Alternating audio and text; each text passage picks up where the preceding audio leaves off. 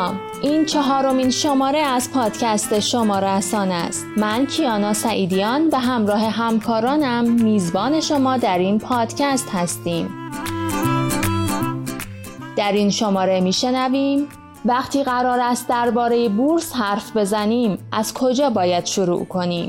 بهترین سایتی که میشه مرجع در واقع معاملات معاملگران در بورس هستش سایت TSC TMC هستش که تو این سایت شما در می‌تونید بازار نقدی بورس رو توی نگاه اول ببینید یعنی در واقع یک ویترینی از معاملات روزانه در واقع بازار اول و بازار دوم و فرابورس در اون قابل مشاهده هستش. از روزمره های یک خبرنگار سینمایی میشنویم. حالا افرادی که مثل من پروژه‌ای کار می‌کردن و مثلا جایی ثابت نیستن که عملا از اسفند ماه یعنی بعد از جشنواره ملی فجر کلا بیکارن.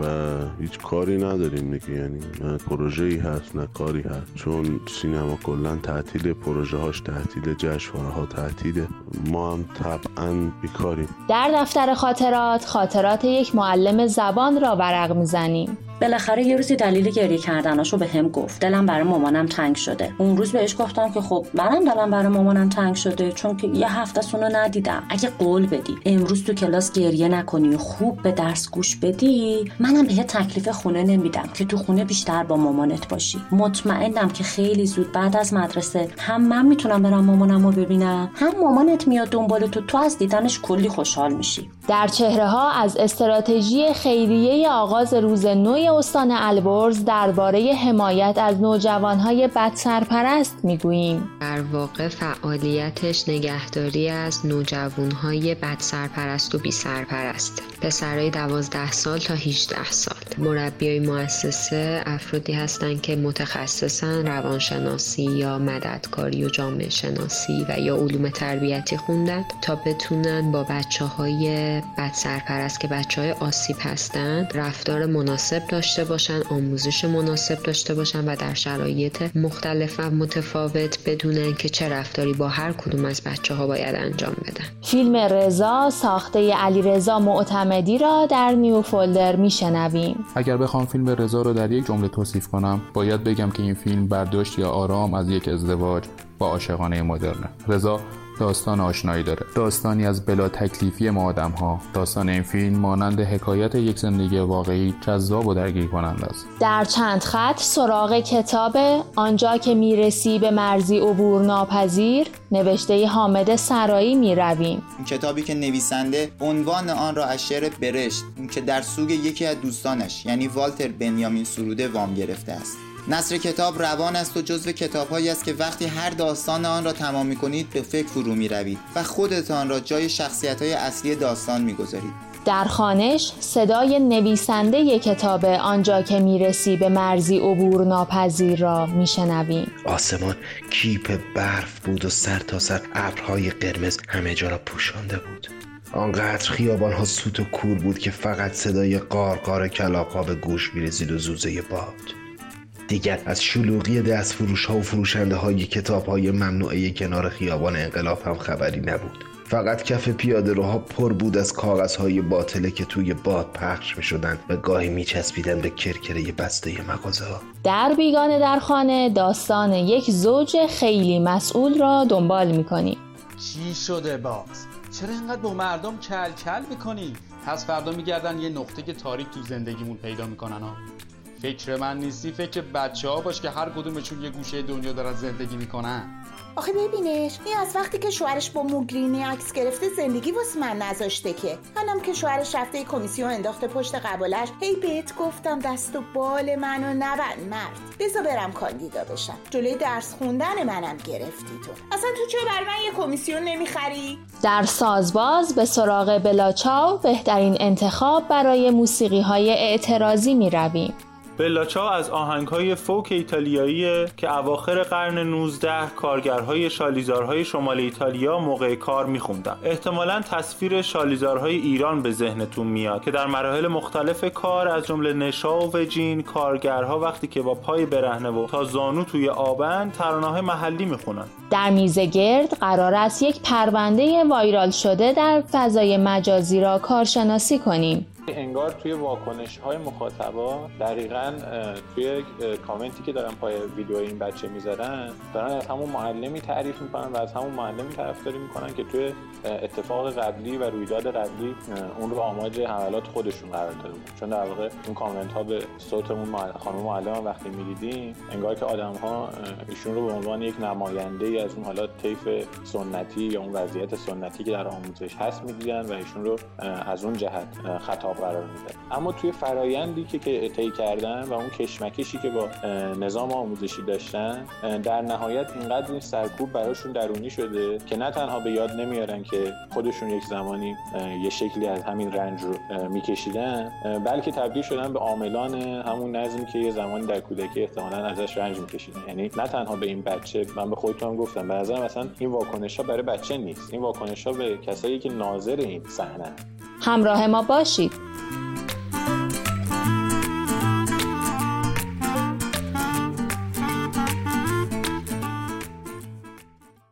آنجا که می‌رسی به مرزی عبور ناپذیر یک کتاب با هشت داستان کوتاهه. توضیحات امیر کلهور رو در چند خط درباره این کتاب بشنویم.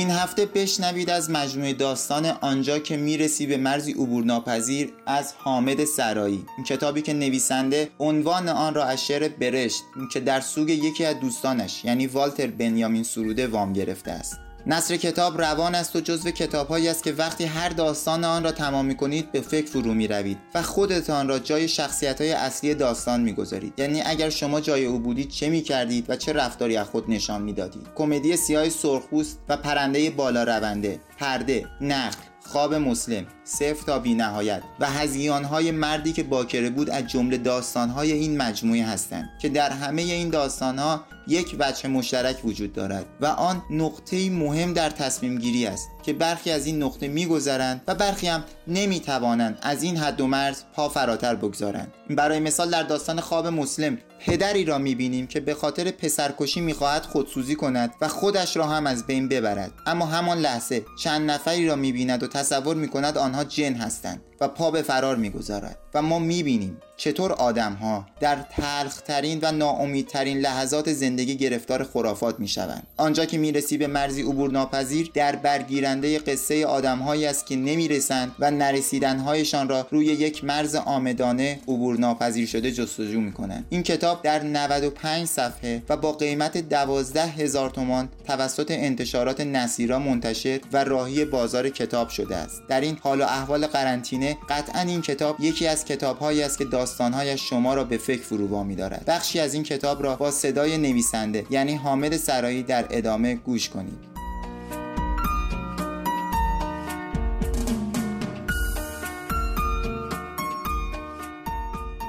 توی روز قشنگ توی روز خیلی قشنگ که هوا آفتابی باشه آسمون آبیابی باشه می‌خواستم بیام بکشمت.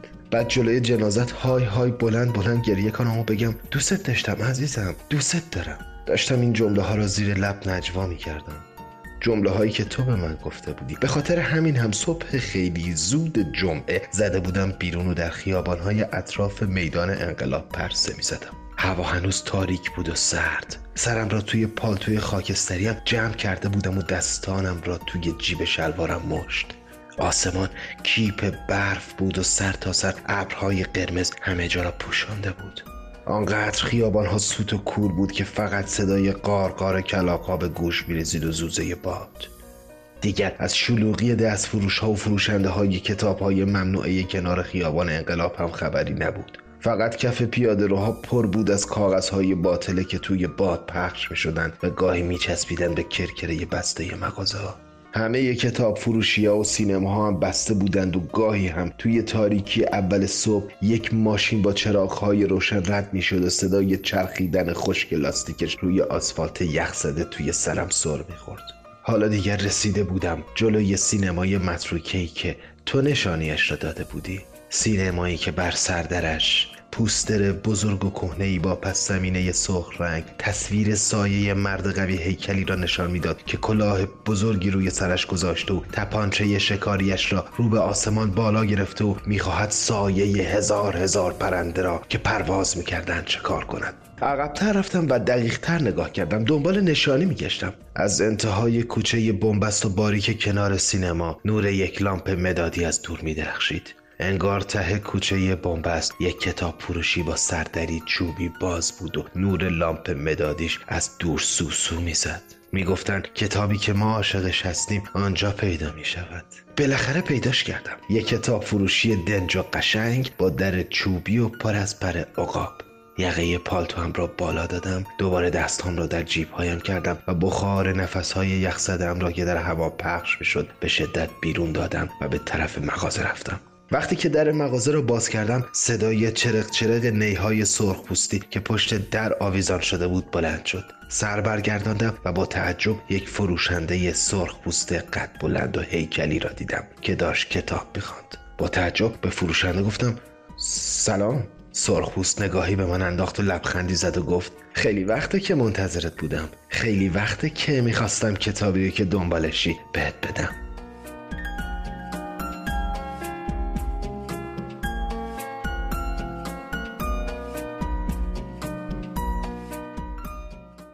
قاز همسایه داستان دلبریدن آدم ها از کشور خودشون و شروع کردن دوباره در یه طول و عرض جغرافیایی تازه است.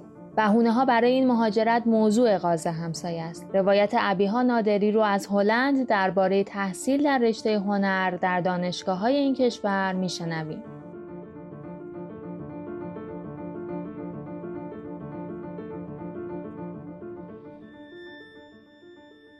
سلام من ابیا هستم دانشجوی رشته فاینات آکادمی مینروا شهر خرونینگن کشور هلند. خب اینجا یه شهر شمالیه و خب با جنوب هلند خیلی از ماجراهاش فرق می‌کنه. ولی در مورد دانشگاه بخوام بگم دانشگاه هنر اینجا خیلی خیلی متفاوته. اون چیزی که توی ایران هست. یعنی در واقع از لحاظ سرفصلا خب حداقلش اینه که واحدهای نامرتبط خب خیلی اصلا فکر کنم خیلی نداری.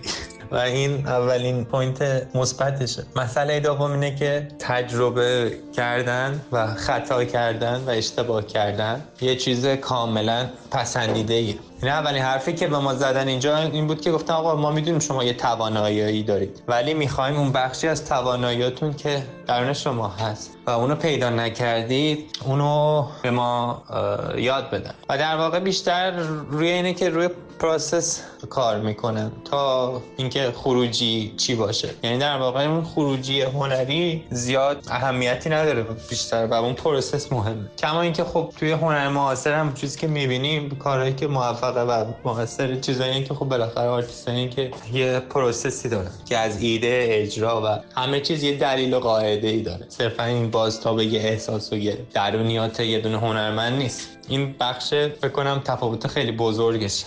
و اینکه توی ایران باید خب توی دانشگاه ها باید چقدر وقت بذاری سر چه می‌دونم کلاس های تکنیک یا از این جور یا یه سری واحدهایی که چه می‌دونم دیگه خودتون می‌دونید. ربطی نداره به هنر در واقع. و اونا رو آدم باید وقت برش بذاره. از لحاظ دیگه خب خیلی استاد و برخورداشون متفاوته. خیلی راحتن خیلی کمک می‌کنن. آدمایی که شاید خیلی بزرگن خیلی کله گندن ولی اصلا اون غرور احمقانه بزرگ بودن یا مشهور بودن ندارن و خالصانه کمک می‌کنن اون چیزی که تا حالا من تجربه کردم فوق العاده بوده تو این دو سال و نیمی که اینجا من درس خوندم.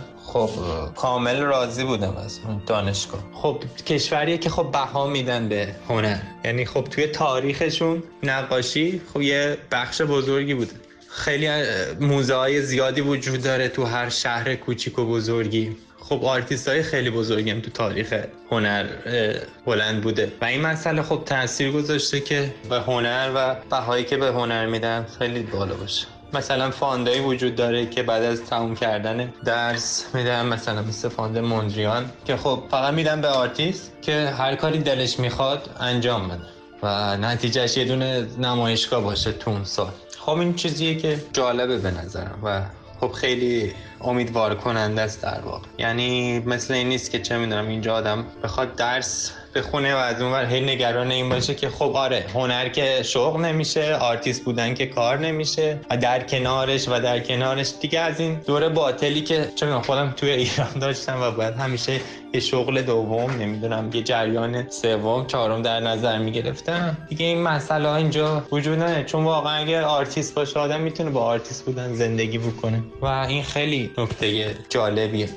خب اما یه چیزای عجیب غریبی هم هست اینجا. مثلا که اینا نهار نمی‌خورن. هلندیا نهار یعنی می‌خورن ولی یه ورقه توسته با پنیر و شاید یه ورق هم باشه و یا یکم هم کره بادوم زمینی. و این سالاد یا هر چیزی که سبک باشه. چون برایشون مهمه که سنگین نشن و بتونن کار بکنن. قضیه دومش هم اینه که خب واقعا فرهنگ خاصی روی غذا نیست. یعنی غذای ملی و جریان خاصی بیشتر همون پنیر دیگه. همیشه روی نون و پنیر میچرخه. روز اول دانش گفتن آره بهتون نهار میدیم و رفتیم این موقع یه دونه نون و پنیر گذاشتن جلوی ما. اون غم خاطره من بود که توی دانشگاه داشتم در واقع. جریان جالبه بعدی به نظرم استفاده از دو چرخ است. استادی داشتیم که این 20 کیلومتر هر صبح پا می‌زد و میومد دانشگاه. یعنی یه بار دو بار ما دیر کردیم و بعد این تعریف کرد من از اینجا میام. دیگه واقعا فکر کنم همه دیگه خجالت میکشنه که دیر بکن. ترجیح می‌دونن غیبت بکنن تا اینکه دیر بکنن. خیلی آدما یعنی فکر کنم اکثر استادایی که می‌شناسن همشون با دو چرخه رفتن. من خیلی اصلا الزام اینو نمی‌دونن که ماشین داشته باشن. که سریع چه می‌دونم طرف مثلا 5 تا کمپانی داره ولی هیچ وقت ماشین نخرید. ولی چه می‌دونم گربه ای که توی خونشه یا وسایل هنری یا چیزایی که خریده collection ی که داره. همون گربه جاد بشه با پولش یه دونه ماشین خیلی خوب خرید. ولی ترجیح میدن که به این چیزا توجه بکنن. آدمایی که خیلی بیشتر برای دلشون زندگی می‌کنن. یعنی با یه سری چیزای خودنمایی یا اون جریان رو احساس می‌کنم خیلی کمه اینجا. یه جور آدم احساس اون شکاف و با طبقه های مختلف حس نمی‌کنه. انگار همه آدما تو همون line ی که دو چرخه پا می‌زنن یا تو همون جایی که تو مترو میشنن یا اتوبوس میشینن همه یه جوری کنار همه یه حالت یک دستی داره. یعنی اختلاف طبقاتی به اون شدت حس نمیشه توی جامعه. و این خودش یه آرامشی به آدم میده در واقع. یعنی مدام آدم با این برخورد نمی‌کنه. آدمایی که هی بخوان اینو به رخ بکشن یا این جریان رو آدم بخواد ببینه.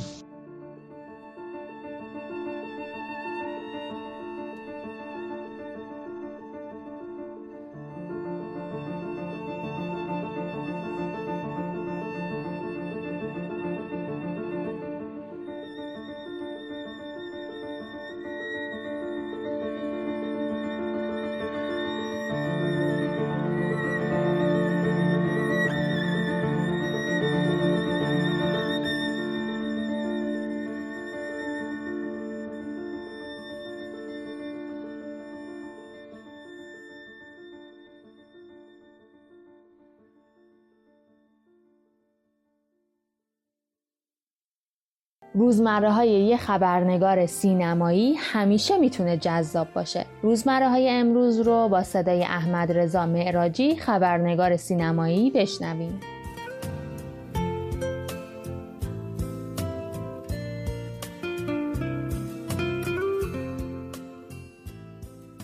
این که در مورد سوالی که کرده بودین که بچه های خبرنگار حوزه سینما تو این ایام چی کار می‌کنن؟ اینکه حالا افرادی که مثل من پروژه‌ای کار می‌کردن به مثلا جایی ثابت نیستن که عملا از اسفند ماه یعنی بعد از جشنواره ملی فجر کلا بیکارن و هیچ کاری نداریم دیگه. یعنی نه پروژه‌ای هست نه کاری هست. چون سینما کلا تعطیل پروژه هاش تعطیل جشنواره ها تعطیله.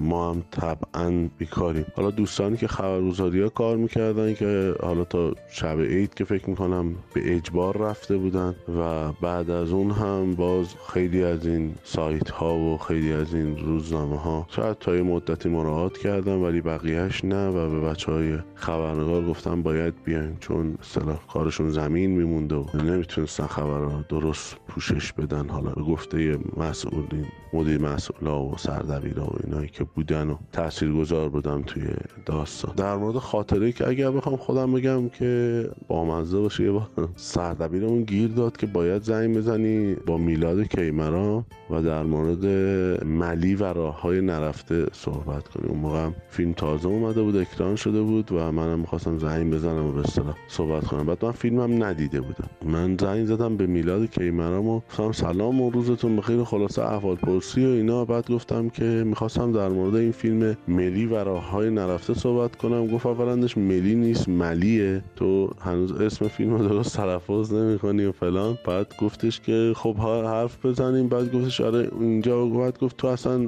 یعنی توضیح داد در مورد فیلم. بعد گفت اصلا فیلمو دیدی؟ گفتم نه من فیلمو ندیدم. و گفت فیلمو دیدی نه اسمو درست میگه. آخه من چی بگم و فلان اینا؟ قطع کرد. یعنی مصاحبه نکردیم. و این داستان چندین بار مثلا واسه من پیش اومده بود که خب آقا من فیلمو ندیده بودم و باید در موردش مطلب می‌گرفتم یا مصاحبه می‌گرفتم و همیشه سعی می‌کردم که یه جوری مثلا حالا اون سینماگر بنده خدا نفهمه که من فیلم رو ندیدم. و این حالا جالب ترینش فکر می‌کنم میلاد کیمران بود که الان یادم بود و گفتم شاید جالب باشه.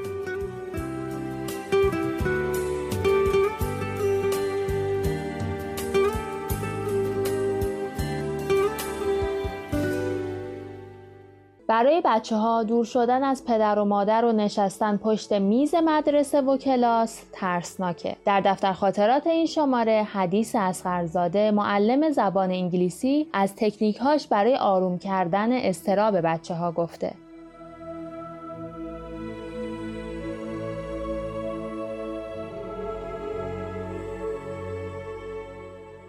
تو این 15 سالی که تو آموزشگاه ها و مدرسه های مختلف تدریس کردم اتفاقای جور با جور خوب و بد زیادی برام افتاده. ولی یکی از این اتفاقا خیلی خوب تو ذهنم مونده. یکی از شاگردام که اسمش رادمان بود همیشه خود تو کلاس داشت گریه می‌کرد و منو حسابی کلافه کرده بود. منم از مدیر پایی ها می‌خواستم که بیام به اون کمک کنن یا حداقل کمکی به من بکنن. بالاخره یه روزی دلیل گریه کردناشو به هم گفت. دلم برای مامانم تنگ شده. اون روز بهش گفتم که خب منم دلم برای مامانم تنگ شده چون که یه هفته سونو ندیدم. اگه قول بدی. امروز تو کلاس گریه نکنی و خوب به درس گوش بدی منم بهت تکلیف خونه نمیدم که تو خونه بیشتر با مامانت باشی. مطمئنم که خیلی زود بعد از مدرسه هم من می‌تونم برم مامانم رو ببینم هم مامانت میاد دنبال تو تو از دیدنش کلی خوشحال میشی. یه هفته گذشت بازم رادمان تو کلاس داشت گریه می‌کرد. گفتم رادمان چرا باز داری گریه می‌کنی؟ گفت دلم برای بابام تنگ شده. شنیدن این حرف حسابی جا خوردم نمی‌دونستم چی باید بهش بگم.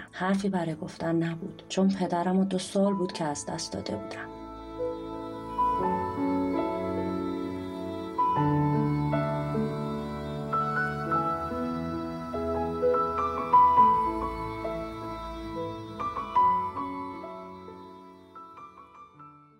معمولا آهنگ های انقلابی اقبال بیشتری دارن که تو ذهن مردم باقی بمونن. بعضی وقتا هم بین بقیه کشورها مشهور میشن و هر کس به زبان خودش روی اون ملودی ترانه ای می‌خونه بلاچا یکی از خوش اقبال های موسیقیه که فقط نسخه ایتالیاییش در یکی از حساب های یوتیوب بیش از 66 میلیون بار پخش شده. اما ماجرای این آهنگ چی بوده؟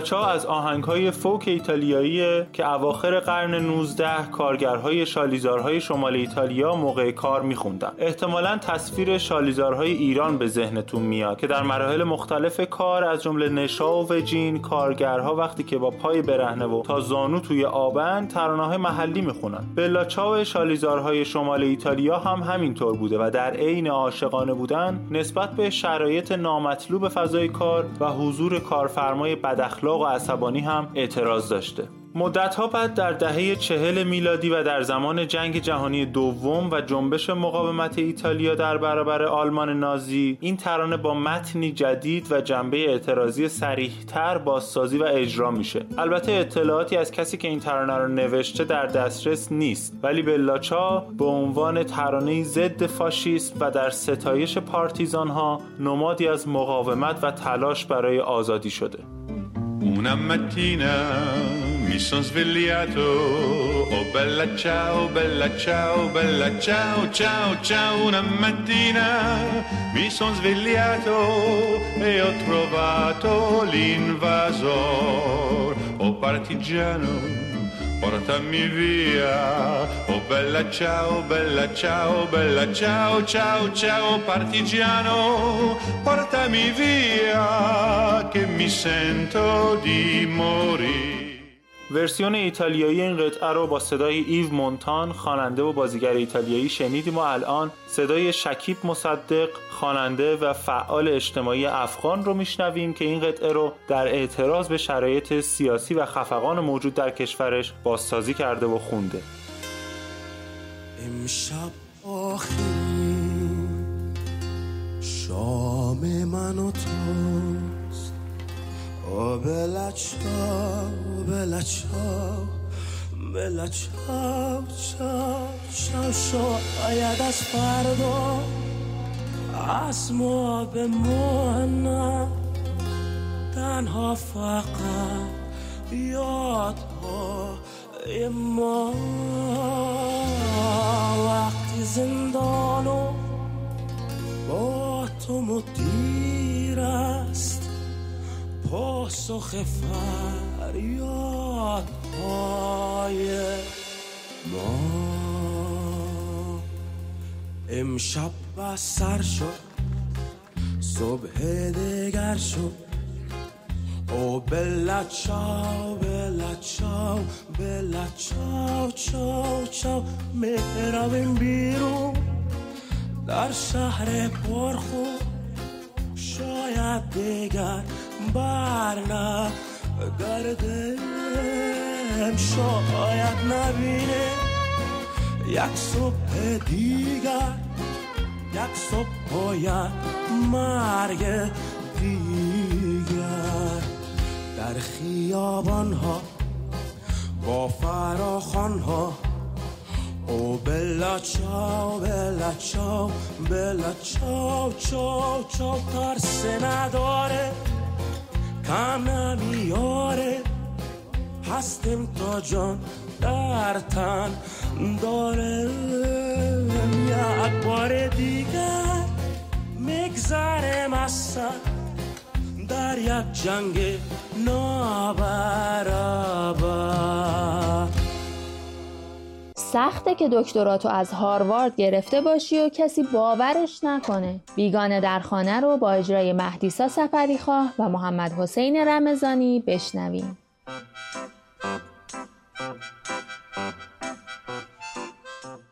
نه دیگه ببین شما این مردا رو نمی‌شناسی. همیشه این جمله رو از من به یادگار داشته باش. You don't know him. Don't ever think Think you know him. یعنی ببین اینا همهشون قلق دارن. مثلا دکتر می‌دونی قلقش چیه؟ دکتر قلقش اینه که دوست داره احساس مهم بودن کنه. یه وقتی من تو خونه صندلی می‌ذارم. حس کنه داره تو سازمان ملل سخنرانی می‌کنه. حتی صندلی هم با بچه های فامیل پر می‌کنم که یه وقت فکر نکنه داره واسه صندلی های خالی سخنرانی می‌کنه.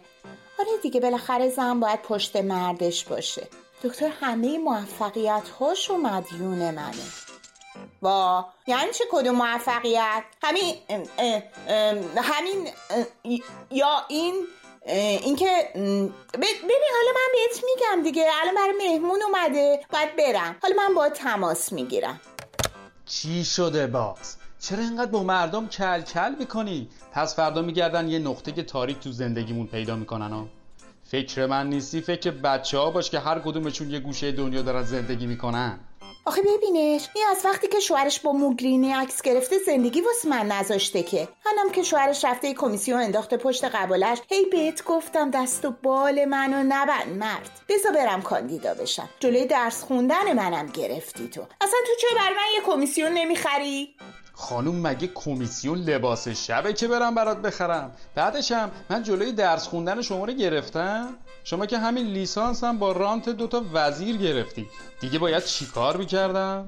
گفتم می‌خوام فوق بگیرم. گفتی گرونه. الان وسط جراحی اقتصادی هستی. از پسش بر نمیاد. بعدم زدی همون اقتصاد داغونمونم که زیر عمل کشتی. دیگه تقصیر من نبود. ما همه تلاشمون رو کردیم و هر کاری که از دستمون برمیومد و انجام دادیم. اما متاسفانه خوبه خوبه. برای من فاز دکتری بر ندار من که می‌دونم اون مدرک هارواردتم جلیه ببین اون مدرک مولای درزش نمیره. با همون تو الان 100 تا سمینار موفقیت گذاشتم و خرج قرفر شما رو دادم. با همون مدرک 200 تا پارت ماشین از گمرک ترخیص کردم. همین ماشینایی که سوار می‌شدی از بغل همون مدرکه. کدوم ماشینا؟ تو که همه رو بعد از لیست اموال تزار تا سوراخ قایم کردی. بی من این حرفا حالیم نیست. اگه تا دیروز فوق می‌خواستم الان دکترا می‌خوام. اونم از آکسفورد فقط. آخه الان یکم دندون رو جیگر بذار. بذار سهام باشگاه رئال بفروشم به طرفدارا. بعد خودم هماهنگ می‌کنم دو تا دکترا بگیری.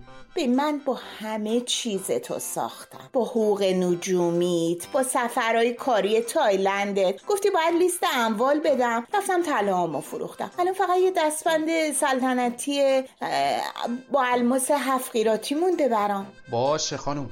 حالا می‌خوای تو چه رشته دکترا بگیری؟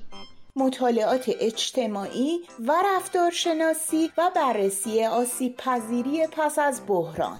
نداریم همچین چیزی. چطور نایب رئیس کمیته تلفیق قراردادها و بررسی راه های انباشت درآمد پس از بحران داریم که تو توشی؟ بعد این رشته که من میگم و نداریم. مردم برای زناشو خیریه می‌زنن. و تو ارزه نداری یه رشته دانشگاهی بر من بزنی؟ باشه حل فقط لطفا فعلا رسانه ایش نکن. الو سلام سوزی جون. خوبی؟ ببین تز دکترای رفتارشناسی چی تو دست و بالت داری عزیزم؟ آره دیگه دکتر اصرار کرد که دکترا بگیرم. قربونت برم.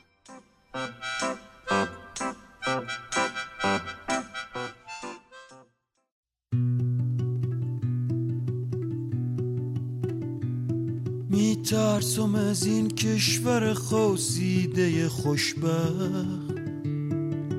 بیدار بشم این طرف مرز نباشی. تو خو زمین باشم و بارونی و گندم. بیدار بشم اما کشاورز نباشی.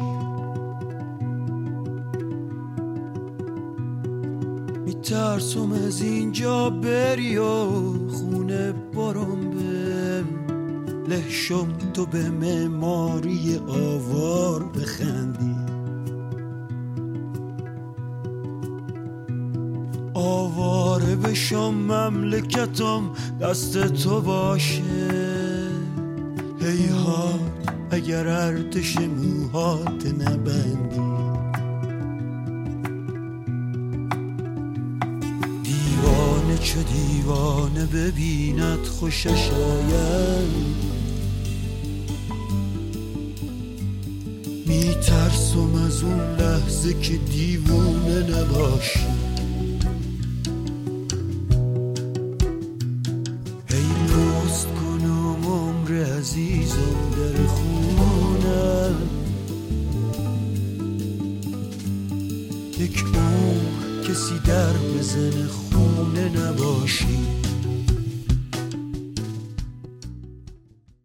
من مجید احمدی نیا هستم که مدتی تو آموزشگاه ها و مدرسه های مختلف زبان انگلیسی درس دادم. چند هفته پیش در توییتر فیلمی رو دیدم که پسر بچه‌ای به معلمش اعتراض می‌کرد و می‌گفت چرا باید پنج بار از روی این درس بنویسم؟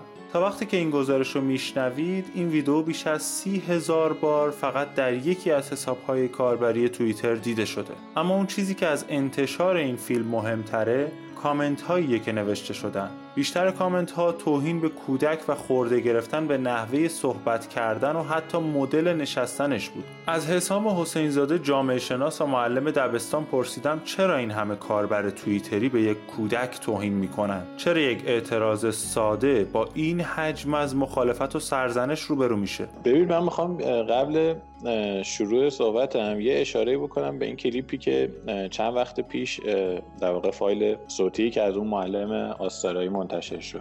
و جالبه که اونجا هم ما دوباره داریم همین می‌بینیم. یعنی یه اکثریتی هستن که دارن فوش میدن بد و بیرا میگن. و آدم وقتی اون واکنش ها رو می‌بینه احساس می‌کنه که ای پس همه مدافع دانش آموزان دیگه. همه الان منتقد معلم ها و مدافع دانش آموز بعد میایم توی بازخورده که به این کلیپ داده میشه و بعد می‌بینیم که چقدر عجیب اینجا هم اکثریتی دارن میگن که نه حق با معلم هست و به نظرم می‌رسه اتفاقا دارن میگن حق با همون یعنی خیلی نمادین می‌خوام بگم. نه اینکه حالا من همون معلم آستایی رو از نزدیک می‌شناسم نه اینکه حالا معلم این بچه ولی انگار توی واکنش های مخاطبا دقیقا توی کامنتی که دارن پای ویدیو این بچه می‌ذارن دارن از همون معلمی تعریف می‌کنن و از همون معلمی طرفداری می‌کنن که توی اتفاق قبلی و رویداد قبلی اون رو آماج حملات خودشون قرار داده بودن. چون در واقع اون کامنت ها به صوت خانم معلم وقتی می‌دیدیم انگار که آدم ها ایشون رو به عنوان یک نماینده ای از اون حالا طیف سنتی یا اون وضعیت سنتی که در آموزش هست می‌دیدن و ایشون رو از اون جهت خطاب قرار میدن. به این واسطه من می‌خوام بگم که یکم مشکوکم به اینکه اصلا کلیت این واکنش ها چقدر واقعیه و چقدر واقعا نظر داره به وضعیت آموزش پرورش و چقدر از اون طرف درگیر با احساسات شخصی آدما و حب شخصی آدما. مثلا توی کامنت های همین ویدیویی که به این بچه برای این بچه بود می‌دیدم یه چیز جالبی که چندین نفر از بچه های ده هشتادی اومده بودن گفته بودن که این ده نودی ها ما ده هشتادی ها اینجوری نبود و خیلی برام عجیب بود که انگار این فضای این که این دهه ها هی تو فضا قبلش هم بود دیگه. یعنی ده هفتادی ها می‌گفتن این ده هشتادی ها اینجوری ما اینجوری نبودیم. ده شصتی ها می‌گفتن اینا اینجوری یعنی بیشتر من یه جور تقابل نسلی رو انگار این وسط می‌بینم. من می‌خوام یه مکانیسم دیگر هم اینجا بهش توجه بکنم. اونم مکانیسم سرکوبیه که توی آموزش اتفاق میفته یعنی به نظر من می‌رسه که این آدم هایی که میان اینجا چون یه سری کامنت ها اصلا اینجوری بود که حقت تو باید ده بارم بنویسی.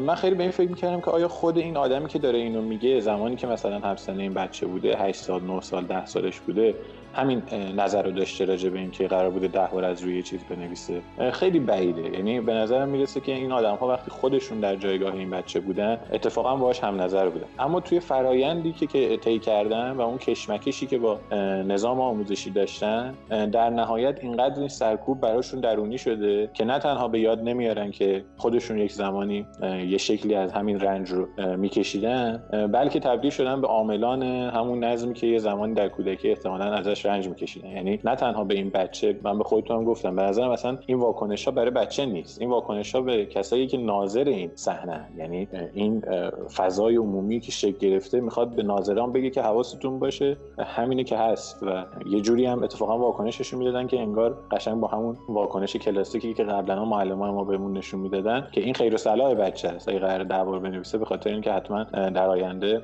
موفق میشه. جعفر ابراهیمی معلم جامعه شناسی مقطع متوسطه و فعال سنفی از مخالفان آموزش آنلاینه و معتقده اگه قرار باشه معلمی از روی کتاب درسی روخونی کنه و بعد از دانش آموز بخواد که چند بار از روی همون درس رونویسی کنه نتیجه منطقیش اعتراض دانش آموز به وضعیت موجود میشه که شاید تو آموزش سنتی و حضوری خیلی مجال ظهور نداشته باشه. اما در آموزش آنلاین فرصتی برای ابراز وجود همون دانش آموز فراهم میشه. فکر می‌کنین چرا در آموزش حضوری فضای انتقاد و اعتراض چندانی وجود نداره؟ یکی از سویه های سرکوبگرانه بحث آموزش این ساختار فیزیکی کلاس است در کلاس اکثر کلاس ها کلاس هایی که با اون دستور عمل رسمی آموزش پرورش ساخته میشه به قول معروف کلاس استاندارد معلم در سکو قرار گرفته در جایی که به همه دانش آموزان اشراف داره و دانش آموزان طوری صندلی ها چیده شده که در ارتباط مستقیم با معلم هستن و معلم می‌تونه تمام رفتار و گفتار دانش آموزان رو کنترل کنه. این مسئله در آموزش مجازی به هم ریخته. در آموزش مجازی معلم در یک موقعیتی دانش آموز در یک موقعیت دیگه که نسبت به هم اصلا آگاهی ندارن. و این این فرصت رو به دانش آموزان میده که از اون گفتمان نظم محوری که در کلاس حاکم هست رها بشن و بتونن خود واقعی خودشون رو نشون بدن. و این نوع واکنش این نوع نشستن هستن اون کودک اون ادبیاتی که به کار می‌بره. من مطمئنم این دانش آموز و امثال این دانش آموز وقتی در فضای کلاس قرار بگیرن اینقدر راحت نمی‌تونن حرفشون رو بزنن. من اصلا خوشحالم که اینجوری دانش آموزانی پیدا شدن که اینجوری حرف می‌زنن و وقتی که در کانال های معلمان هم این منتشر شد و برخی از معلمان دوباره با همون ادبیات خاص خودشون که من اسمش رو ادبیات سرکوبگرانه می‌ذارم گفتن این بچه چرا تربیت نداره و چرا معدب نیست پدر مادرش یا معلمش باید اول حرف زدن به این یاد بده. خب اینها از نظر من کلا زیر سوال هست. و از این جنبه اگر بخوایم نگاه کنیم اینه که دیگه اون ساختار رسمی چون به هم ریخته تو آموزش مجازی فرصت اینو پیدا کردن که دانش آموزان ظهور و بروز متفاوتی داشته باشن. من اشاره کنم به آموزش مجازی خودم. جالبه در آموزش مجازی خودم حتی اگر فرض رو بگیرم که بچه ها کتاب رو گذاشتن جلوشون و دارن مثلا از روی کتاب موضوعی که من تر کردم دارن مطرح می‌کنن حتی چون این امکان تو کلاس هم براشون مهیاست. می‌تونن کتاب رو نگاه کنن ما ببینیم که سطح اصلا تعامل دانش آموزان توی سطح تعامل دیگه ای هست آزادترن راحتتر حرف می‌زنن و اصلا بعضی از دانش آموزای اظهار نظری می‌کنن که در کلاس شاید من یک بار مثلا صدایی از اینها نشنیدم. این نشنیده شدن صدای دانش آموزان دقیقا در راستای همون گفتمان تربیتی و نزبخشیه که نظام آموزشی از کارکردهای اصلی اون هست. اینو انجام بده. من فقط برای اینکه اینهایی که نگران تربیت این بچه های نسل دهه 80 هستم می‌خوام بگم متاسفانه نباید شما نگران باشید. اگر این بچه ها رو تا موقعی که دیپلم بگیرن تعقیب کنید می‌دونید که مدرسه بسیاری از ویژگی های اونها رو سرکوب خواهد کرد روی پرسشگری و نقد اونها رو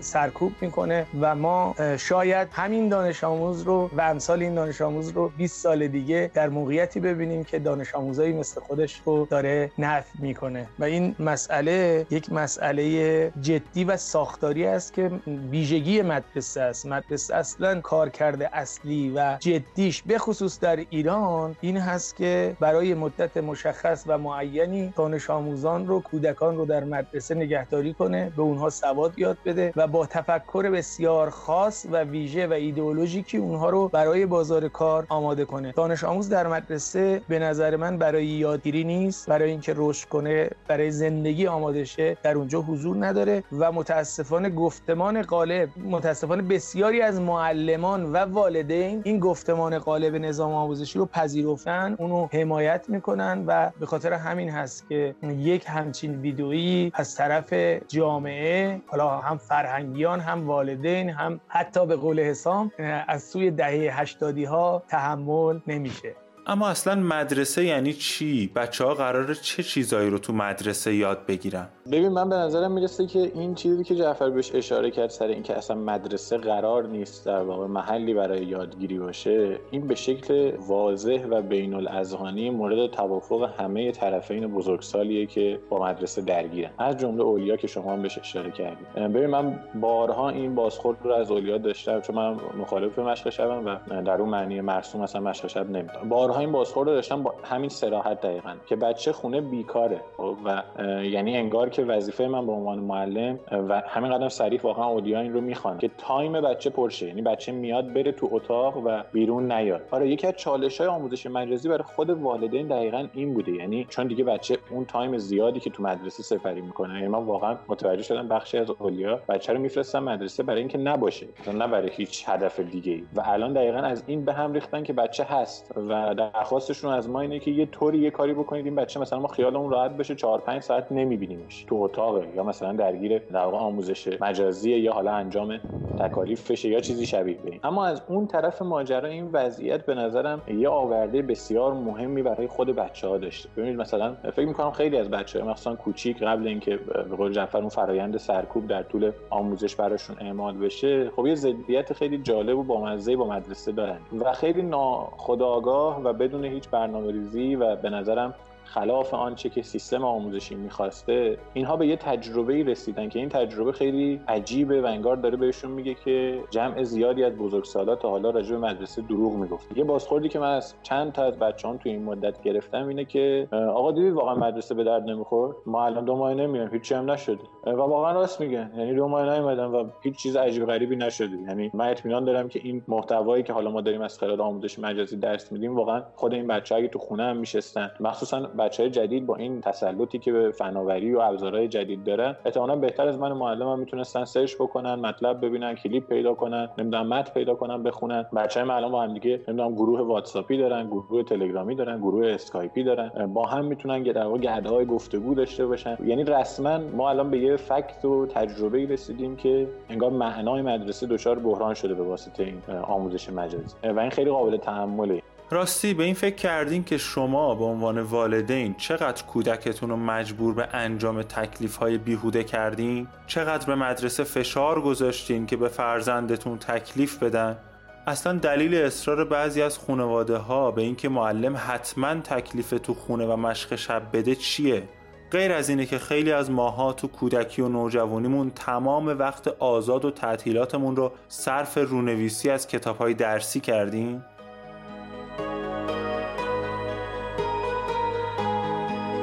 روزها که همه به سمت بازار بورس هجوم بردن فضای مجازی هم محل خوبی برای رشد کانال های آموزش درباره بورس هستند. البته بسیاری از اونها با سوء نیت سیگنال فروشی می‌کنن و سرمایه گذاران تازه کار رو گمراه می‌کنن. به همین دلیل به سراغ خاطر وطنخواه روزنامه نگار اقتصادی رفتیم. تا بورس تهران رو از ابتدا بشناسیم. از همون اول اول. درست جایی که وقتی کلمه بورس رو تو گوگل search می‌کنیم بهش می‌رسیم.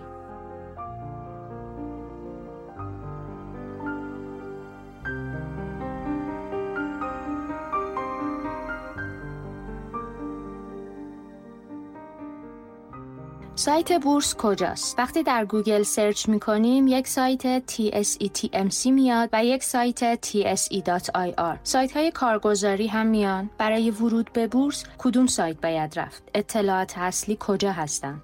درباره سوال اول که گفتین سایت بورس کجاست؟ وقتی در گوگل search می‌کنیم یه سایت TSETMC میاد و یه سایت دیگه و سایت کارگزاری ها بهترین سایتی که میشه مرجع در واقع معاملات معاملگران در بورس هستش سایت TSETMC هستش که تو این سایت شما در می‌تونید بازار نقدی بورس رو توی نگاه اول ببینین. یعنی در واقع یک ویترینی از معاملات روزانه در واقع بازار اول و بازار دوم و فرابورس در اون قابل مشاهده هستش. در این سایت علاوه بر اینکه وضعیت بازار رو در ساعت های شروع معامله تا پایانش که ساعت 9 صبح تا 12 و نیم هستش می‌بینید می‌تونید اطلاعات دیگه هم در مورد سهمی که می‌خواید خرید کنید ببینید. از جمله مثلا دسترسی آسان به سایت کدال هست که صورت وضعیت مالی شرکت ها رو روی اون سایت معمولا شرکت ها می‌ذارن یا اینکه اطلاعاتی راجع به اون سهم و شرکت رو و برنامه شرکت رو روی سایت کدال شرکت ها بارگذاری می‌کنن و برای کسایی که سهم می‌خرن این سایت می‌تونه بهترین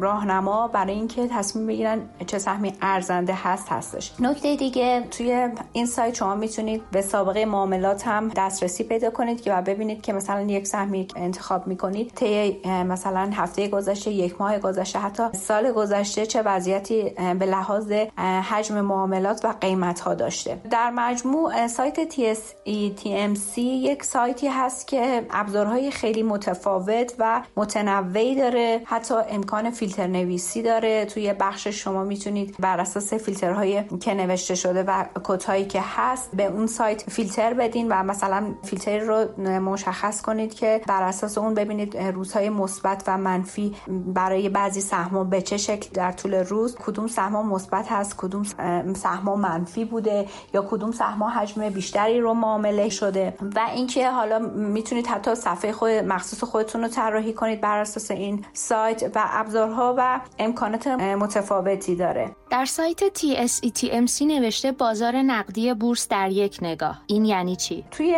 صفحه اول سایت TSETMC چند تا نکته خیلی مهم هست برای کسی که می‌خواد معامله کنه. موضوع اول درباره وضعیت بازار هست که تو نگاه اول جدول سمت راست از بالا اولین چیزی که شما می‌تونید ببینید نوشته یه جایی هست به اسم بازار نقدی بورس در یک نگاه که چند تا شاخص مهم داره. از جمله شاخص کل. شاخص کل چیه؟ این عدد سیاه و سبز چیه؟ در واقع شاخص کل معیاری از تغییرات قیمتی و سود نقدی شرکت ها رو لحاظ می‌کنه. وقتی که قیمت ها افزایشی باشه اون شاخص سبز میشه و مثبت هست. یعنی در واقع به معنای مثبت بودنه. وقتی که کاهشی باشه شاخص قرمز میشه و به معنای ریزش هست و منفی بودن بازار هستش. شاخص هموزن یعنی چی؟ این عدد سیاه و اون عدد سبز یعنی چی؟ موضوع دیگه ای که خیلی مهم هست در این ستون شاخص هموزن هستش که شاخص هموزن در واقع ارزش شرکت ها تو این شاخص به صورت یکسان در نظر گرفته شده. وقتی که شاخص هموزن منفی باشه در واقع نشون میده که افت شاخص اتفاق افتاده. اطلاعات قیمت چیه؟ اون تاریخ و عدد جلوش به چه معنیه؟ موضوع دیگه در مورد قیمت هستش که خیلی مهمه در واقع تو انتخابتون به عنوانی که چه سهمی رو بخرید. قیمت معامله یعنی در واقع آخرین معامله که توی سهم اتفاق میفته. قیمت پایانی هم در واقع میگه بیشترین معامله ای که روی عدد صورت می‌گیره قیمت پایانی است که مثلا وقتی که شما یه سهمی رو انتخاب می‌کنید یه صفحه باز میشه که توی اون صفحه قیمت معامله قیمت پایانی و قیمت اولین مشخص شده. و یه قیمت هم هست که به اسم قیمت دیروزی که در واقع قیمت پایانی روز گذشته است. تعداد معاملات چیه و حرف ام انگلیسی کنارش چیه؟ ارزش بازار چیه؟ اون عدد بی انگلیسی که نوشته به چه معنیه؟ سوال دیگه ای که پرسیده شده درباره این هستش که ارزش معاملات چیه و اون عدد M کارکردش چی هستش. ببینید توی حجم معاملات وقتی که کنار حجم معاملات عدد M انگلیسی میاد به معنای میلیون هست. وقتی B میاد یعنی حجم معاملات میلیاردی بوده اون روز. ارزش معاملات یعنی چی و معنی حرف B انگلیسی چیه؟ موضوع دیگه که توی همون سایت TSC خیلی مهم هستش درباره ارزش معاملاته. در واقع ارزش معاملات نشون میده که مجموع قیمت های معامله شده توی یک روز رو نشون میده که همون ارزش بازاره. برای اینکه ارزش بازار رو به دست بیاریم در واقع تعداد کل سهام در قیمت پایانی ضرب می‌کنیم. ارزش معاملات یا همون ارزش بازار به دست میاد. چرا وقتی وضعیت بازار بسته است باز هم عددها تغییر می‌کنند موضوع دیگه اینکه درباره سهام شناور اگر توجه کنید وقتی که سهمی رو انتخاب می‌کنید و نوشته سهام و وارد صفحه اون میشین یه جایی توی اون صفحه به اسم سهام شناور اومده. یعنی اون خیلی نکته مهمیه توی انتخاب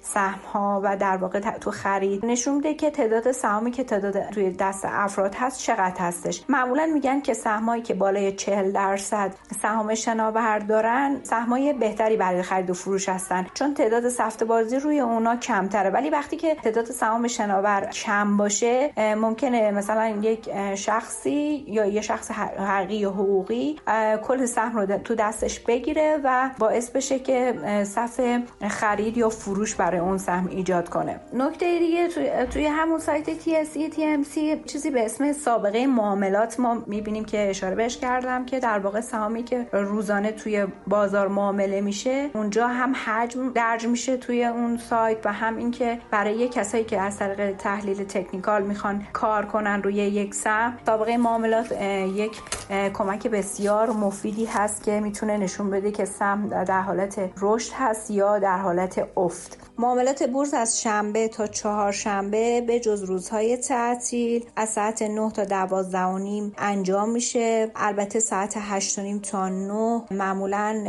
سهام هایی که حالا تقاضا برش بیشتر هست یا اینکه خبری هست مبنی بر اینکه ممکنه که برای اون سهم صفحه خرید یا فروش حتی ایجاد بشه. معمولا از ساعت 8 و نیم بازار خودشو محک می‌زنه برای اون سهام. ولی به صورت رسمی از ساعت 9 بازار کار خودش رو شروع می‌کنه و تا ساعت 12 و نیم ادامه داره. مشخصا ساعت 9 تا 9 و نیم معمولا عنوان میشه که بازی حقیقی ها و حقوقی ها در بازار هستش و بنابراین بهترین زمانی که میشه توصیه کرد برای خرید ساعت 9 تا 12 از ساعت 12 تا 12 و نیم بازار به اوج هیجان خودش می‌رسه و توصیه میشه که خیلی تو این تایم و این فرصت باقی مانده تصمیم برای خرید گرفته نشه.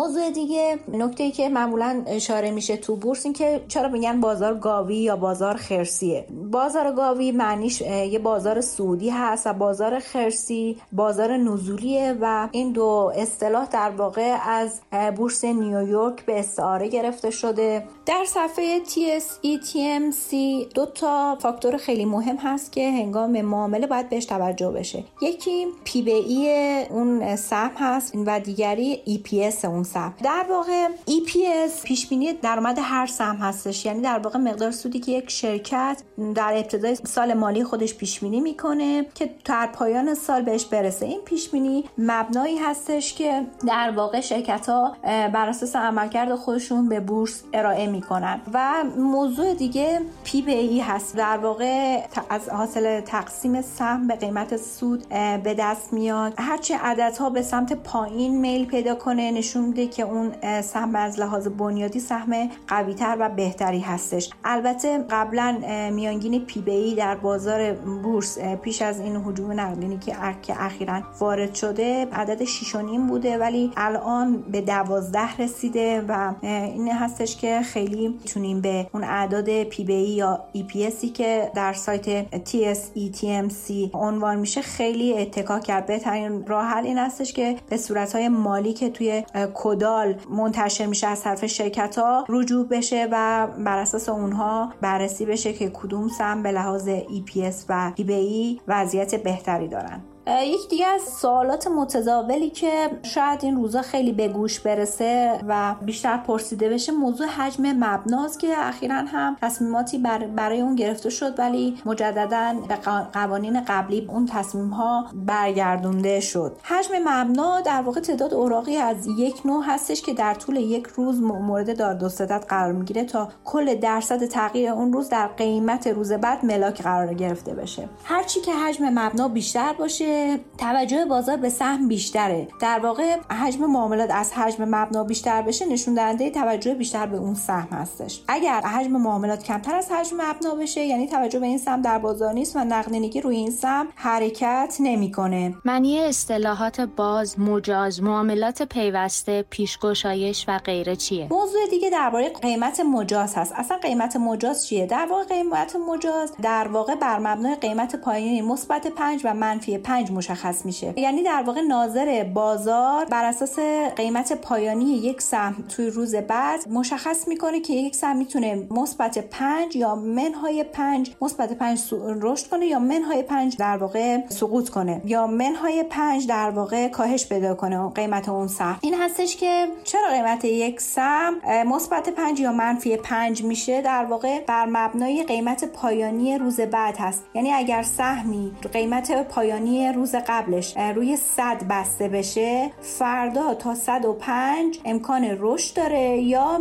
تا 95 امکان کاهش قیمت داره. بیشتر یا بالاتر یا پایینتر از این رقم بر اساس قوانین بورس ایران اجازه نوسان داده نمیشه. به همین دلیل هست که شاید خیلی از کارشناسای اقتصادی توصیه می‌کنن به دولت که این دامنه حجم دامنه نوسان رو آزاد بذاره و بذاره عرضه و تقاضا کار خودشو بکنه. با این حال برای اینکه معاملهگرا یا سهامدارایی که توی بازار هستن ممکنه که تعداد خیلی زیادیشون اطلاعات کافی نسبت به کارکرد بازار و اصلا مکانیزم قیمت گذاری نداشته باشن. ناظر که همون سازمان بورس هستش اینجوری تصمیم گرفته که دامنه نوسان رو بر اساس قانون بین منفی 5 یا مثبت 5 تثبیت کنه. سوال دیگه راجع به حراج پیوسته در بازار بورس بود که در واقع حراج پیوسته شیوهی هستش که قیمت یه سهم با سفارش های وارد شده در سامانه معاملاتی PSCTMC تطبیق داده میشه و حراج پیوسته به دنبال اون صورت می‌گیره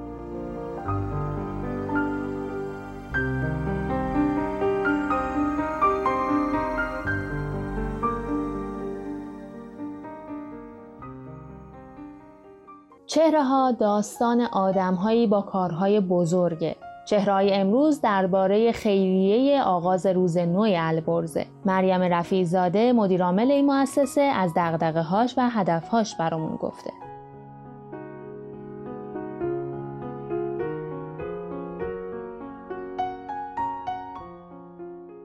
سلام وقتتون بخیر. مریم رفیع زاده هستم مدیرعامل مؤسسه خیریه آغاز روزنو البرز که در واقع فعالیتش نگهداری از نوجوانهای بد سرپرست و بی سرپرست. پسرای دوازده سال تا 18 سال. این مؤسسه از در واقع بهمن 95 پذیرای فرزندان بود و تا امروز چراغش روشن مونده و امیدواریم که به همت یاوران و خیرینی که از روز اول در کنار مجموعه بودند بتونیم حالا حالا ها ادامه بدیم در کنار فرزندان. در حال حاضر ده تا ده نفر پرسنل اونجا مشغول به کارن. پرسنل شامل مسئول فنی یعنی مدیر داخلی مدیر تخصصی میشه مددکار روانشناس آشپز روانپزشکی که البته به صورت پاره وقت هستن و مربیایی که به صورت شیفتی در کنار بچه ها قرار می‌گیرند مربیای مؤسسه افرادی هستند که متخصصن روانشناسی یا مددکاری و جامعه شناسی و یا علوم تربیتی خوندن تا بتونن با بچه های بد سرپرست که بچه های آسیب هستند رفتار مناسب داشته باشن آموزش مناسب داشته باشن و در شرایط مختلف و متفاوت بدونن که چه رفتاری با هر کدوم از بچه ها باید انجام بدن. این مؤسسه همینطور که گفتم خیری است یعنی مردم نهاده. با توجه به کمک هایی که میشه کمک های نقدی و غیر نقدی که به مؤسسه میشه تا الان ادامه پیدا کرده. حالا کمک های نقدی و غیر نقدی هم که از سمت داوطلبین و خیرینی هستن که با مجموعه آشنا شدن و خدا رو شکر یک اعتمادی به وجود اومده در واقع تأمین شده. مثلا مسکنی که بچه ها در واقع خونه ای که بچه ها توش زندگی می‌کنن محل مؤسسه یکی از خیرینمون که بعد از آشنایی با مؤسسه الان جزو هیئت امنامون هم شدن اجاره اونجا رو و مبلغ رهنی که بوده رو ایشون در واقع پرداخت کردن. به هر حال بیشترین چالشی که ما توی مؤسسه روزنو داریم اولیش خب چالش مالی نگرانی که وجود داره چون ما نمی‌تونیم انتظار داشته باشیم که خیرین ثابت باشن. به هر حال مسائل اقتصادی چالش های اقتصادی که تو جامعه وجود داره برای همه هست و ما خیلی وقتا توی یک ماهی کمک داریم در واقع کمک های نقدی و غیر نقدی داریم و ممکنه توی ماهی خیلی کم باشه. و خب یکی از بزرگترین چالش هاست چون ما نمی‌تونیم هزینه های درمانی بچه ها دارو نمی‌دونم خوراک یه سری نیازهای اولیه بچه ها رو بهشون بگیم که این ماه نداریم یا این ماه داریم. و مخصوصا اینکه چون بچه ها بچه های آسیبند همشون یک یا دو اختلال عمده روان پزشکی رو دارن و به خاطر همین مسئله نگهداری از این بچه ها و دادن خدمات به بچه ها خیلی نکته مهم و اساسیه و بعضی وقتا ثانیه ها می‌تونه مسیر بچه ها رو تغییر بده. اولین مسئله از نظر من مسئله مالیه و دومین مسئله که اون هم خیلی چالش بزرگی نیروی متخصصه. ما دیدیم که نیروهای قدرمون چقدر دونستن تاثیرات مثبت و عمیقی رو بچه ها داشته باشن. این دومین مسئله که خیلی توی مواجهه با بچه ها برای ما خیلی مهم. اینکه حالا در رابطه با حلش خب تلاش ما ما باید تلاشمون رو بیشتر بکنیم. ما باید بیشتر یاد بگیریم بیشتر آموزش ببینیم بیشتر با بچه ها سر و کله بزنیم بگردیم نیروهای خوب پیدا بکنیم کلاس های آموزشی برای پرسنلمون بذاریم روابط عمومی خوبی رو تشکیل بدیم شفاف سازی بکنیم و بتونیم اعتماد خیرینمون رو جلب بکنیم و واقعا ببینن اون پولی که میدن. اون کالایی که میدن تو چه قسمت هایی داره هزینه و در واقع صرف میشه. همینطور که می‌دونین این روزا هم روزای سختری بوده برای همه و خب توی این شرایط بیماری کرونا واقعا نگه داشتن بچه ها توی خونه اون هم توی عید بچه هایی که خب به حال فامیلی نیست والدینی نیست به هر حال خیلی سخت بود که بتونیم بچه ها رو توی شرایط بهداشتی و سیفی نگه داریم. کلاسی نمی‌تونستیم بفرستیم و میگم این چالش نیروی انسانی بود که بتونه بچه ها رو با کمترین تنش چون پسرهای نوجوانند و این اتفاقی بود که به هر حال گریبانگیر همه بود از جمله ما.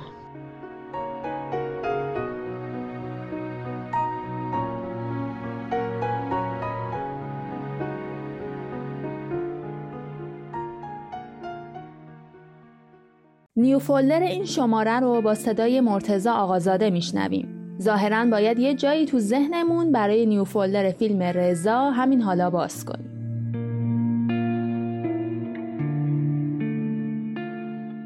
سلام این هفته در نیو فولدر سراغ سینمای هنر و تجربه و فیلم رضا رفتیم. اگر بخوام فیلم رضا رو در یک جمله توصیف کنم باید بگم که این فیلم برداشت یا آرام از یک ازدواج با عاشقانه مدرنه. رضا داستان آشنایی داره. داستانی از بلا تکلیفی ما آدم ها داستان این فیلم مانند حکایت یک زندگی واقعی جذاب و درگیر کننده است. مخاطب شاهد یک فیلم آرومه که صحنه از زندگی روزمره یک فرد رو نشون میده. اینکه صبح از خواب بیدار میشه حال و حوصله بیرون رفتن نداره و باز به خواب میره. کافه میره با جنس مخالف ارتباط برقرار می‌کنه. به فکر فرو میره و تمام آنچه را که یک انسان در روزمرهاش انجام میده به تصویر می‌کشه. فیلم شاید طولانی و آروم باشه و گاهی در سکانس هایی حوصله مخاطب هم سر بره. اما در نهایت چنان خوش ساخت و لطیفه که ارزش دیدن رو داره و مخاطب رو همراه خودش میکشونه. داستان فیلم رضا حول قهرمان شوخ طب و خشن فیلم یعنی رضا که نمونه ای از یک انسان منفعل و بیانگیزه است و زنی که بدون اینکه رضا تأثیری داشته باشه مرتبا وارد زندگی او میشه و یا از زندگیش میره بیرون شکل گرفته. رضا یک نویسنده است که این یک المان اتوبیوگرافیک رو به شخصیت اضافه می‌کنه و همسر رضا فاتی به دنبال طلاق گرفتن از اونه. البته برخلاف بسیاری از جدایی های ناراحت کننده در درام های ایرانی مانند جدایی نادر از سیمین جدایی اونها شبیه به جدا شدن دوستانه دو دوست خوبه. اونها با هم به آزمایشگاه میرن. با هم هماهنگ میشن که به قاضی پرونده چی بگن که با طلاقشون موافقت بکنه. با هم به دادگاه میرن و خیلی شیک از هم خدافزی می‌کنن و هر کدوم سراغ زندگی خودش میره.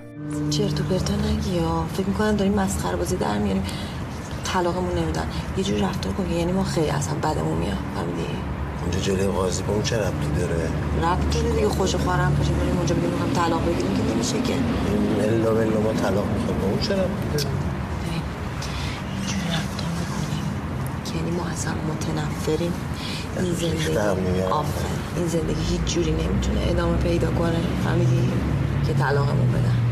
فاتی داره یک شخصیت خودخواه و شوخ که از این نظر بسیار شبیه خود رضاست. اونا برای طلاقشون پیش قاضی میرن و در تلاشن تا نشون بدن که تفاوت‌های انکارناپذیری با هم دیگه دارن. در انتها فاتی فقط باید ثابت کنه که باردار نیست تا حکم طلاق جاری بشه.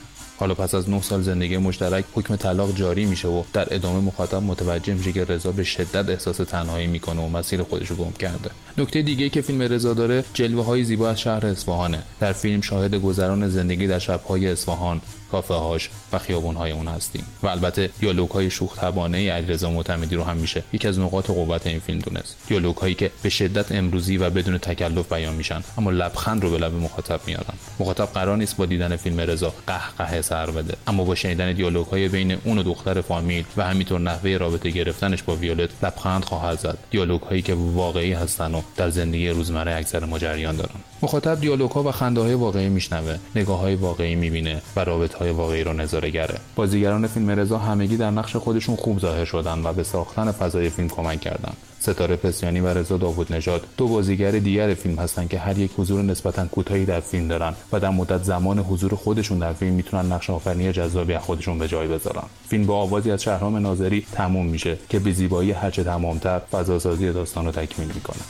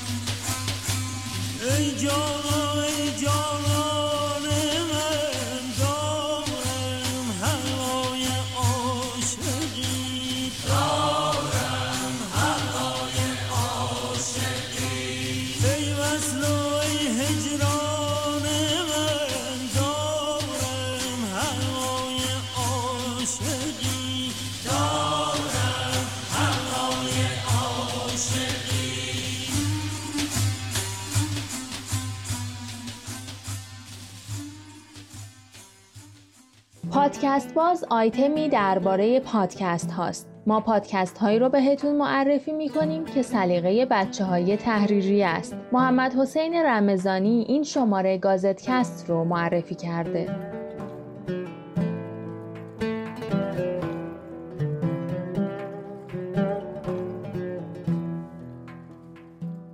سلام من محمد حسین رمضانی هستم. می‌خوام از پادکست گازت براتون بگم. این پادکست ایران رو از اول برامون دوره می‌کنه. محور اصلیش هم روزنامه و خبر و ایناست. از دوران قاجار و داستان پرپیچ و خم مطبوعات میگه از وقایع الاتفاقی شروع می‌کنه. چند خطی از این نشریه رو هم با صدای جادویی حسین قره میشنویم که آدم و یاد فیلم های استاد علی حاتمی میندازه. در مورد این میگه که روزنامه و خبر چطوری پاش به ایران می‌رسه؟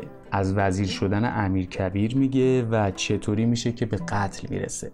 تو هر اپیزود یا به قول گازتکستی ها تو هر نمره از پادکست داستان قاجار و ایران ادامه پیدا می‌کنه و به جلو میره و البته هر نمره جذابیت خاص خودشو داره. و اینکه امیر کبیر چطوری و چه هوشمندانه سوژه هاشو برای نشر خبر تو وقایع و اتفاقی انتخاب می‌کنه. یه صفحه داشته به نام اخبار ولایات که یه جورایی اخبار حوادث خودمونه. برای من که همیشه تو دوران مدرسه و اینا از تاریخ و خوندنش و امتحان دادنش فراری بودم و هیچ جذابیتی برام نداشت. گازت رو که گوش دادم خیلی چیزا دستم اومد.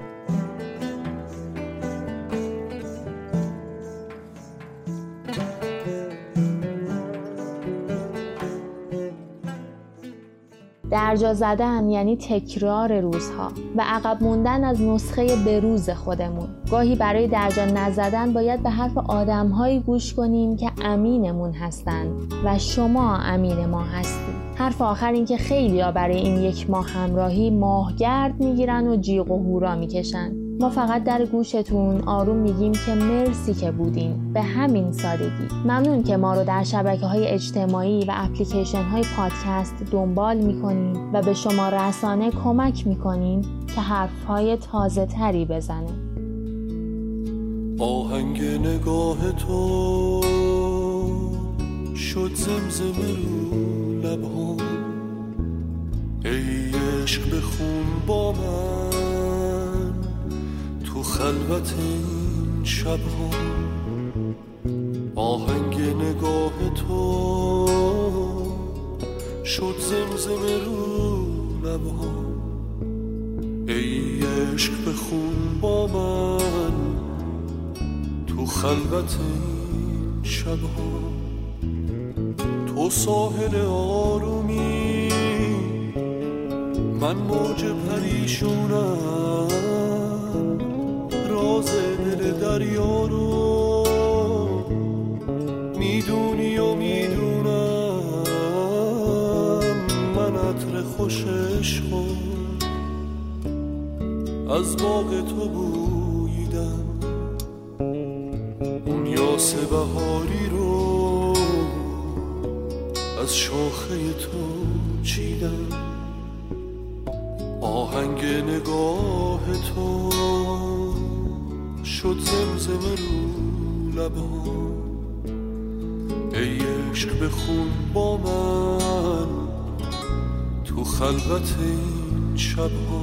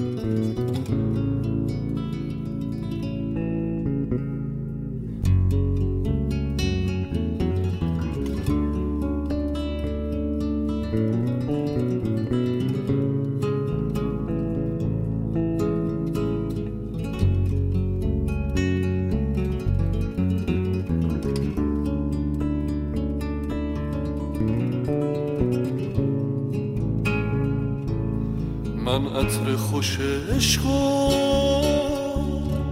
از باغ تو بویدم. اون یاس بهاری رو از شاخه تو چیدم.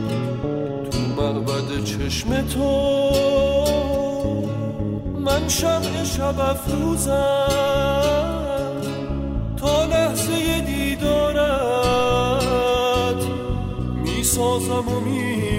میسوزم. بخشایش دست تو. مرهم دل من شد. حرف شب و روز من از عشق تو گفتن شد.